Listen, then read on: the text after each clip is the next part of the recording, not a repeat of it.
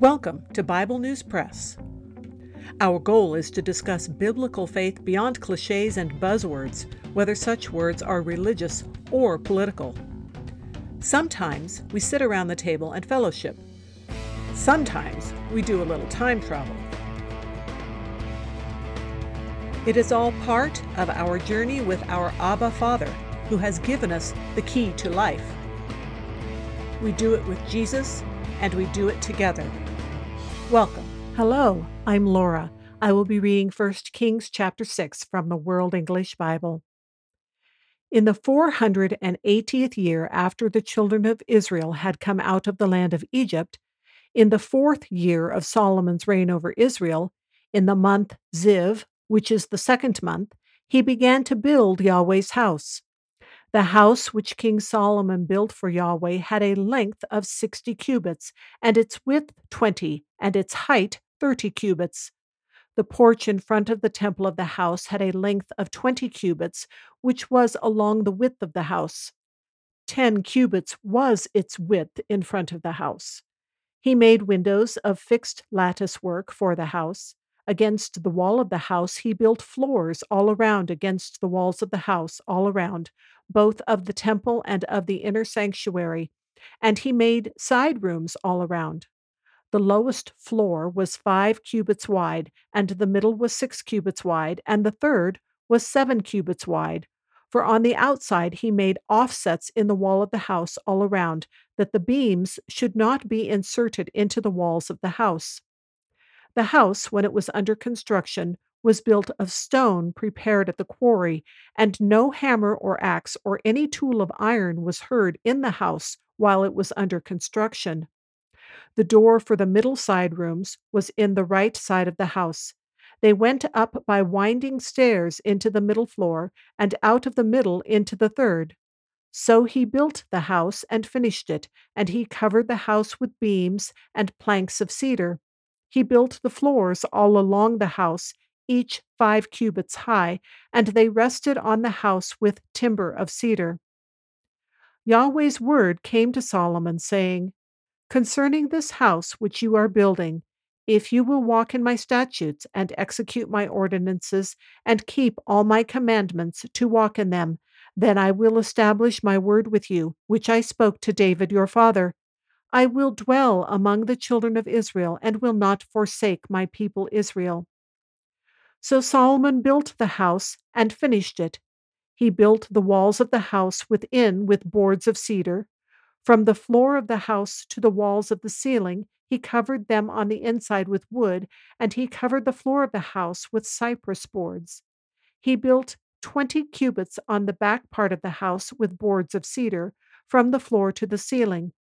He built them for it within, for an inner sanctuary, even the most holy place. In front of the temple sanctuary was forty cubits. There was cedar on the house within, carved with buds and open flowers. All was cedar. No stone was visible. He prepared an inner sanctuary in the middle of the house within to set the ark of Yahweh's covenant there. Within the inner sanctuary was twenty cubits in length, and twenty cubits in width, and twenty cubits in its height and he overlaid it with pure gold, and he covered the altar with cedar. So Solomon overlaid the house within with pure gold. He drew chains of gold across before the inner sanctuary, and he overlaid it with gold. He overlaid the whole house with gold until all the house was finished. He also overlaid the whole altar that belonged to the inner sanctuary with gold. In the inner sanctuary, he made two cherubim of olive wood each ten cubits high.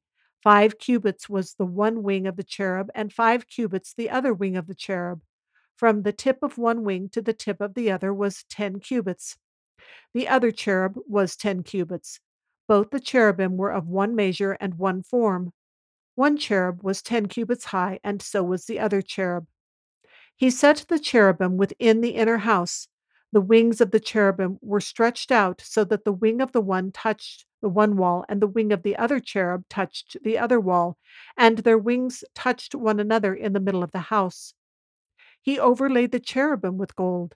He carved all the walls of the house around with carved figures of cherubim, palm trees, and open flowers, inside and outside. He overlaid the floor of the house with gold, inside and outside.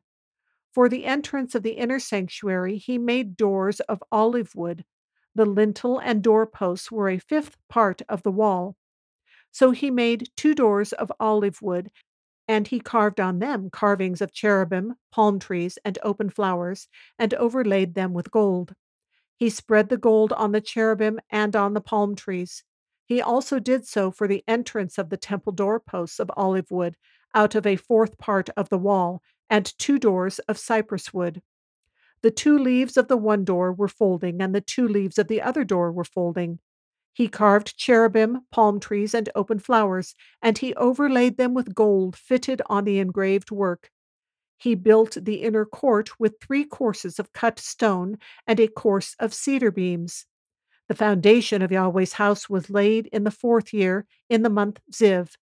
In the eleventh year, in the month Bul, which is the eighth month, the house was finished throughout all its parts and according to all its specifications. So he spent seven years building it. That is the end of chapter six.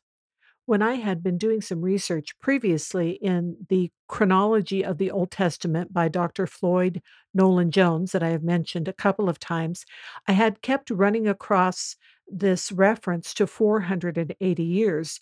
So when I read this chapter, I knew there was stuff in there. So I went and I looked it all up again, and it made a lot more sense after having read through what we've read through in Samuel and in Kings.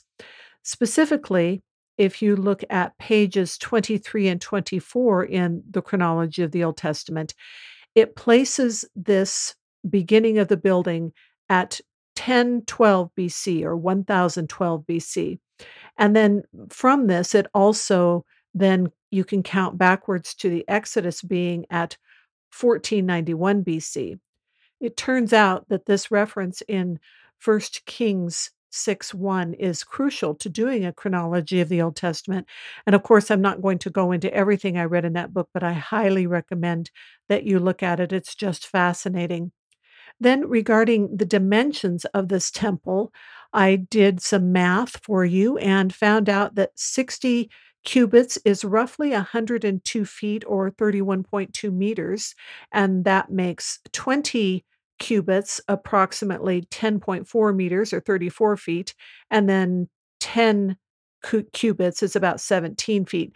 Now, this is using the dimensions for what is called the royal cubit, and that will be explained in the article I link to. Verse 11, where Yahweh sends word to Solomon, seems to be between the framing and all the other details of building. And it seems to be emphasizing that just building the temple doesn't guarantee anything. It is what is in their hearts that matters. But then we get onto the building, and there's lots of cedar covering stone and gold overlaying and great detail, all kinds of new things. Even the altar is new, but the ark is the same. And then in verse 23, we get to the two cherubim. Now, the first time we hear of cherubim is in Genesis 3:24 where they guard Eden. And then we hear about them again in Exodus 25:18 where the Israelites through Moses are instructed to create the images of the cherubim on the mercy seat which is like the lid to the ark. I never really thought about that connection before. The cherubim seem to indicate the holiness of God that we cannot enter into safely in a state of sinfulness without um, righteousness imputed to us by faith in Jesus Christ. And I'm going to read to you um, some other scriptures that talk about the cherubim related to God. But first, let me mention Exodus 24, where there is one of the Ten Commandments that specifically talks about making graven images. So I think if you take these two things together, you can be clear that that commandment is talking about idols, not just about any art or replica, because they are specifically commanded to make the replicas of the cherubim. So for other verses referencing the cherubim, let me read to you number 789. And when Moses went into the tent of meeting to speak with the Lord, he heard the voice speaking to him from above the mercy seat that was on the ark of the testimony, from between the two cherubim, and it spoke to him. Then there are several verses speaking about the Lord of hosts who is enthroned on the cherubim, such as 1 Samuel 4 4, 1 Samuel 6 2. And then in 2 Kings, Hezekiah specifically refers to God this way when he's praying to him. The verse says, And Hezekiah prayed before the Lord and said, O Lord, the God of Israel, enthroned above the cherubim, you are the God, you alone, of all the kingdoms of the earth. You have made heaven and earth. And lest you think this is just in reference to the ark and they only thought this because they had the cherubim on the ark, we're going to go to Isaiah and Ezekiel. In Isaiah chapter 6, he records having had at least a vision of God in the heavens. And so when he says in chapter 37, verse 16, O Lord of hosts, God of Israel, enthroned above the cherubim, you are the God, you alone, of all the kingdoms of the earth. You have made heaven and earth. I think we can take him pretty seriously. And then Ezekiel had similar experiences, and I will mention Ezekiel 10:1 where he says, "Then I looked and behold, on the expanse that was over the heads of the cherubim, there appeared above them something like a sapphire in an appearance like a throne." And Ezekiel goes on to mention the cherubim several times in that chapter. And the cherubim are mentioned specifically in Psalm 80, verse 1, and Psalm 99, verse 1. So you can see that the cherubim definitely reflect the heavenly realm and the greatness of God, and they seem to know what they looked like at that point in time. Verse 37 gives us the time frame for everything. It's very specific, and I refer you back to the chronology of the Old Testament because he says that this is a pivotal verse for mapping out the chronology of the Bible.